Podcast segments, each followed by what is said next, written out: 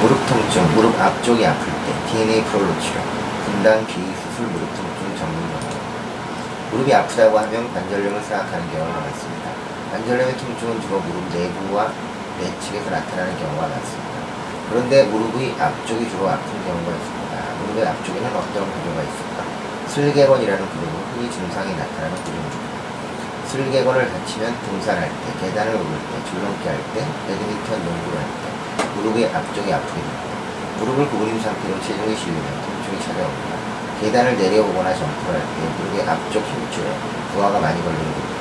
배드민턴을 할 때에도 런지 운동에서 무릎의 앞쪽 힘줄에 무리가 오며 염증이 발생합니다.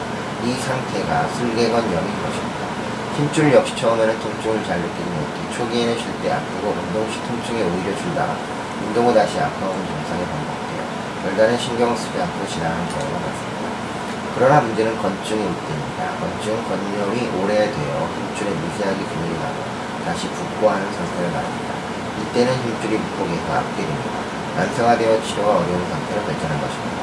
무릎의 힘줄은 무릎의 내측 아래 부분에도 있습니다. 거이발 힘줄이라는 것입니다.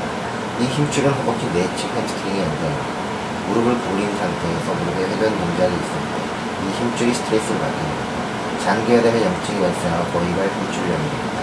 힘줄염은 초기에 발견이 어렵기 때문에 통증을 한 번이라도 느꼈다면 평소 아픈 곳을 눌러보면 좋습니다. 눌러서 아프면 힘줄염이 발생했다고 할 수 있습니다. 초기에는 모든 병과 마찬가지로 힘줄염도 완치가 가능합니다. 눌러서 아픈 힘줄에 소염제를 바르고 약간 아플 정도로 10분씩 하루 3차례 마사지를 해주고 있습니다. 아울러 무릎을 약간 구부린 상태로 1분간 서 있기를 하루 20회 정도 반복합니다.